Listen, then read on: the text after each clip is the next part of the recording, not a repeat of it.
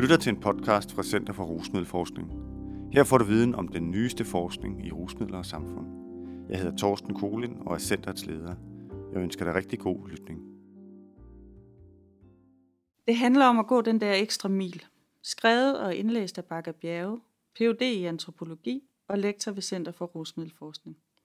Artiklen er bragt i Stofbladet nummer 31 i efteråret 2018. I vores samfund er der borgere, som har så komplekse problemstillinger, at de har behov for hjælp fra forskellige typer af indsatser. Hvor mange forskellige fagligheder er på spil. Hos Center for Rusmiddelforskning har vi undersøgt udfordringer og succeser i dette arbejde. Følger man debatten om velfærdsindsatser, så kan man få indtryk af, at politikere, forskere og embedsmænd nærmest har forelsket sig i en idé om, at indsatser kan sættes på en formel og formes til en model, som implementeres i praksis og således fikser borgerens problemstillinger. Tanken er besnærende, og den ligger også til grund for hele opkomsten af velfærdsstatslige indsatser, nemlig at samfundet gerne vil løse folks problemer. Størstedelen af samfundets borgere modtager velfærdsydelser, som for eksempel et besøg hos lægen, uden at opleve de store byråkratiske udfordringer, i det problemstillingen er afgrænset. Men nogle borgere har så komplekse problemstillinger, at de har behov for indsatser fra forskellige typer organisationer og fagligheder. Problemstillinger, der ikke kan løses ved at opstille en enkelt model. Denne artikel tager udgangspunkt i et treårigt forskningsprojekt, som gik fra 2015 til 2018, finansieret af Danmarks Frie Forskningsfond, som fokuserer på borgere, der har brug for indsatser i stofbehandling, psykiatrien og på beskæftigelsesområdet samtidigt. Baseret på dokumentanalyser, interviews med medarbejdere og brugere, feltobservationer samt journaler i tre store kommuner, analyserer projektet, hvordan borgere med komplekse problemstillinger håndteres imellem de tre velfærdssystemer. I artiklen stilles der skarp på tre typer af udfordringer, og der gives eksempler på situationer, hvor det lykkes at iværksætte gode indsatser nærmere på trods end på grund af formelle rammer for arbejdet. Artiklen fokuserer på medarbejdernes erfaringer og perspektiver. Borgere med komplekse problemstillinger. Inden for stofområdet, beskæftigelsesområdet og psykiatrien fremhæves koordinering af indsatser, tværfagligt samarbejde og holistiske tilgange ofte i forhold til borgere med komplekse problemstillinger – men en specifik indholdsdefinition af gruppen af borgere eksisterer ikke. I Socialpolitisk redegørelse 2016 beskrives det således. Et komplekst problem består af flere og samtidige problemstillinger. Problemstillinger fremsættes som gensidigt konstituerende.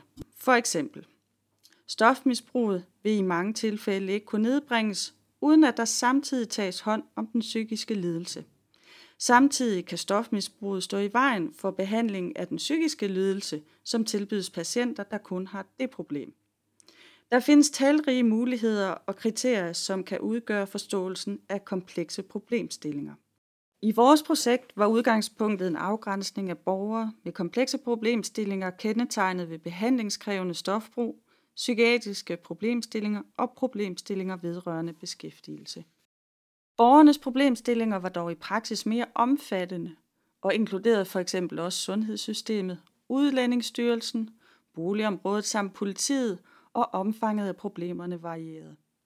Fælles var dog, at mange af de samme problemstillinger gik igen blandt borgerne, at behovet for hjælp rettede sig mod forskellige indsatser i forskellige systemer, og at der ikke eksisterer en enkelt model eller opskrift for at hjælpe bedst muligt. Når en indsats til borgere iværksættes inden for et område, sker det i samspil med andre tilbud, politikker, fagtraditioner og problem- og løsningsforståelser, samt lokale politiske og ressourcemæssige prioriteringer. I de forskellige systemer forstås borgeren og dennes problemer forskelligt, og der er forskellige måder at intervenere på. Yderligere rammesættes systemerne af forskelligartede lokale organisatoriske forhold. Tilsammen udgør dette et komplekst net af overlappende, men også potentielt modsatrettede måder at arbejde på. Med andre ord er det ikke så underligt, at det kan være vanskeligt at få tingene til at gå op. Det fremgår af de tre nedenstående typer udfordringer. Borgerne passer ikke ind i kerneopgaverne. Når vi i forbindelse med projektet spurgte medarbejderne, hvad der kendetegnede deres arbejde med gruppen af borgere med komplekse problemstillinger, var svaret, at borgerne ikke passede ind i de kerneopgaver, som var standarden inden for det system, medarbejderen befandt sig i.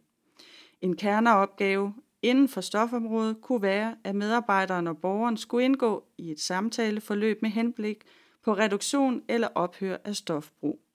I arbejdet med borgere med komplekse problemstillinger fyldte regulær stofbehandling en mindre del af arbejdet, og stofbehandlere måtte også forholde sig til for eksempel borgerens boligsituation, somatiske problemstillinger eller kontanthjælpssystemet. Det blev også beskrevet, at borgergruppen havde svært ved at tilpasse sig de forskellige typer af indsatser. En stofbehandler fortæller. Beskæftigelseslovgivningen passer målgruppen, altså borgere med komplekse problemstillinger, ikke ind i. Der er flere patienter, som siger til mig, at grunden til, at de også misbruger så meget, som de gør, er, at så kan sagsbehandleren i beskæftigelsesafdelingen ikke sende dem ud i noget arbejdsprøvning. I det øjeblik, jeg kontakter sagsbehandleren, og de bliver fredet, så de ydre krav og stressfaktorer forsvinder, så begynder de at reducere i deres rusmidler helt automatisk, fordi det lettede.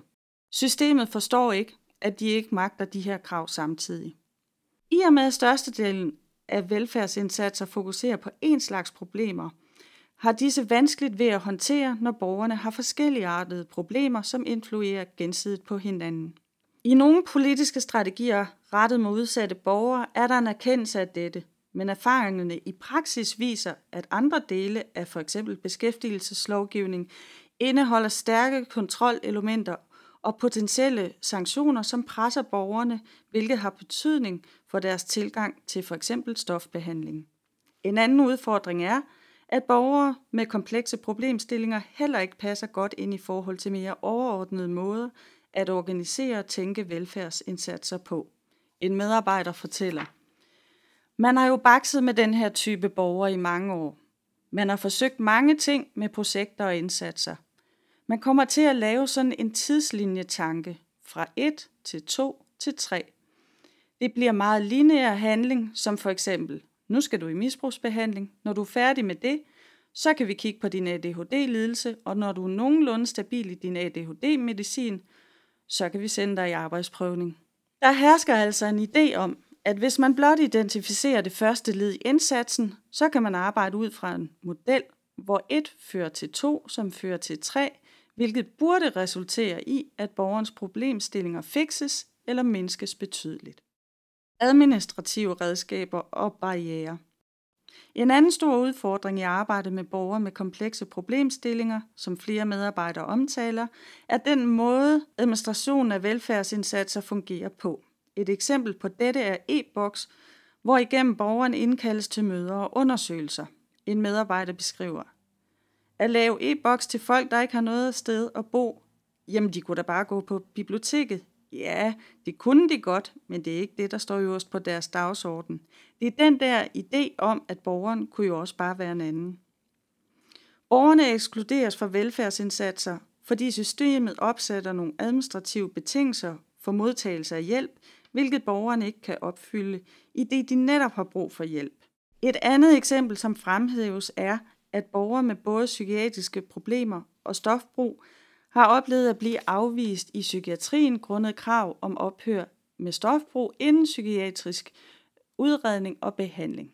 Samtidig har stofsystemet også haft vanskeligt ved at rumme borgere med svære psykiske problemstillinger. Manglende koordinering.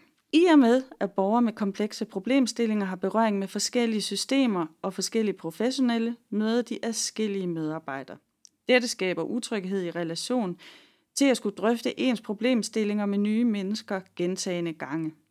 At mange mennesker er involveret kan også medføre, at igangsættelse af indsatser tager unødigt lang tid, fordi nogle medarbejdere venter på, at andre tager ansvar for en given indsats, samt at parallelle eller modsatrettede indsatser igangsættes i forskellige systemer. En medarbejder i et fremskudt beskæftigelsesrettet tilbud beskriver for eksempel, hvordan vedkommende forsøgte at bremse jobcenterets plan om, at en borger skulle erhverve sig et taxakørekort, dels grundet borgerens høje daglige cannabisindtag, og dels ud fra ideen om, at borgeren ikke havde det fornødne overskud til at erhverve sig kortet. Vi var i kontakt med jobcentret om det først. Vi fortalte, at borgeren røg has dagligt, og så afmeldte de planen. Alligevel vedtog de den efterfølgende. Nu har det snart taget et år, og borgerne er meget frustrerede over ikke at være kommet i gang. På den ene side førte jobcenterets beslutning til en bekymring om, at borgeren ville erhverve sig kørekortet og være til fare for sig selv og andre. På den anden side førte den manglende igangsættelse af planen til frustration for borgeren. Arbejdet med borgere med komplekse problemstillinger er umiddelbart svært håndterbart i velfærdssystemet, og frygten kunne være, at borgere falder mellem flere stole. Generelt får borgere med komplekse problemstillinger ikke altid den hjælp, de har behov for og ret til. Trods dette viser undersøgelsen også, at indsatser og samarbejder faktisk ofte lykkes i de tre kommuner. Men hvad det er, der får det til at virke, beskrives i de tre eksempler i det følgende. Det handler om at gå den der ekstra mil. I de tre kommuner arbejdede man lokalt på at koordinere indsatser bedre, for eksempel via organiseringsprincippet, relationel koordinering samt koordinerede indsatsplaner, som anbefales på national plan for borgere med berøring med både stofbehandling og psykiatrien. Arbejde med borgere med komplekse problemstillinger blev dog i disse kommuner primært i praksis karakteriseret som håndholdt, som en learning by doing tilgang og som et arbejde, der fordrede meget kreativitet. Forudsætningen for at hjælpe borgere med komplekse problemer bedst muligt opleves blandt medarbejderne, som at man må gøre noget, som egentlig ikke er ens kerneopgave. For eksempel tage sig af problemer med borgernes kontanthjælp, i stedet for primært at fokusere på stofbrug i stofbehandling. Medarbejderne bruger tid på at tale om og håndtere problemstillinger, som måske ikke direkte handler om stofbrug, men om tidlige oplevelser, den økonomiske situation, som folk er i, etc. Det handler om at gå den der ekstra mil, som en medarbejder beskriver det. Personlige relationer. Da opgaverne i arbejdet med borgere med komplekse problemer er relativt uspecificeret og tilpasses den enkelte borger, giver medarbejderne udtryk for, at arbejdet ofte er personbåret. En medarbejder giver et eksempel med en borger med stort morfinbrug, som blev udtrappet til Suboxone, et middel til behandling af opioidafhængighed. Under udtrapningen ringer jeg ud i psykiatrien til vores misbrugspsykiater. Jeg finder vedkommendes private nummer. Du må undskylde, jeg ringer på det her nummer, men jeg skulle have fat i dig, fordi jeg sidder med en borger, som har været indlagt ude hos dig før. Min bekymring er, at når borgeren kommer langt ned i dosis, risikerer vedkommende at falde tilbage på alkohol. Psykiateren siger, hvor er det fedt, du ringer. Vi laver en plan. Med andre ord opleves det vigtigt at have en veletableret personlig relation til medarbejdere i andre velfærdssystemer, da man herigennem kan sikre tilrettelæggelse af vigtige sammenhængende indsatser på tværs af områder. Nødvendigheden af at bøje reglerne lidt. I og med at mange borgere med komplekse problemer har svært ved at møde op til aftaler, fortalte flere medarbejdere, at de, til trods for at der i deres enhed ikke var tilladelse til at tage på hjemmebesøg grundet sikkerhedsmæssige årsager, alligevel gjorde dette. For eksempel fortæller en medarbejder, hvordan vedkommende har givet depotmedicin, medicin, der gradvist afgives i kroppen, til en borger på en parkeringsplads og tilføjer. Ja, jeg har også givet det, depotmedicin i kolonihavehus og sådan noget, når man er ude at rende efter borgeren, fordi det er der vedkommende lige er. Det opleves altså som en nødvendighed for at hjælpe borgerne, at man bøjer de formelle regler en smule, eller som en medarbejder siger, hellere for tilgivelse end at blive dømt for nøl. At mange forskellige delelementer skal samtænkes, når en borger med komplekse problemstillinger skal gives en kvalificeret sammenhængende indsats, var tydelig på de netværksmøder mellem medarbejdere af forskellige professioner og fagligheder, som blev afholdt for at hjælpe borgerne. Her brugte op til 6-7 forskellige typer medarbejdere lang tid på at identificere, hvilken problemstilling man skulle løse på det givende møde, og derefter identificere, hvilke lovgivningsmæssige muligheder der var for hjælp. Herefter afsøgtes det, hvordan borgeren kunne motiveres til at deltage i en given indsats, og hvilke personlige udfordringer vedkommende kunne tænke sig have. Dernæst fulgte en afsøgning af de organisatoriske muligheder for at matche borgeren og en diskussion af, hvordan borgeren kunne komme til at matche tilbuddet, ofte ud fra en vurdering om, om borgeren var villig til at arbejde med sig selv. I processen sprang medarbejderne frem og tilbage mellem elementerne. Til sidst blev delelementerne samlet til et hele, en decideret indsats, velvidende at planen løbende skulle revurderes og justeres. Som en medarbejder afsluttede et netværksmøde om en borger, der måske skulle i praktik på et lokalt spillested. Så lad os da for fanden prøve, hvis det er muligt. Så må vi evaluere på det. Arbejdet med borgere med komplekse problemstillinger er processuelt. Ad hoc præget indeholder en masse trial and error samt en del pragmatisme. I vores forskningsprojekt argumenterer vi således for, at man for at forstå arbejdet med borgere med komplekse problemstillinger, bedst gør dette ved at anvende en tilgang, der indfanger et pragmatisk eller til tider ligefrem eksperimenterende element. Vi argumenterer ikke for, at vi som samfund skal lade være med at forsøge at forfine indsatser eller evaluere, om de har den ønskede effekt. Dog bør fokus også rettes mod, hvad der rent praktisk kan lade sig gøre, og på, hvordan medarbejderne forsøger at få sager til at gå op og lykkes i deres daglige arbejde.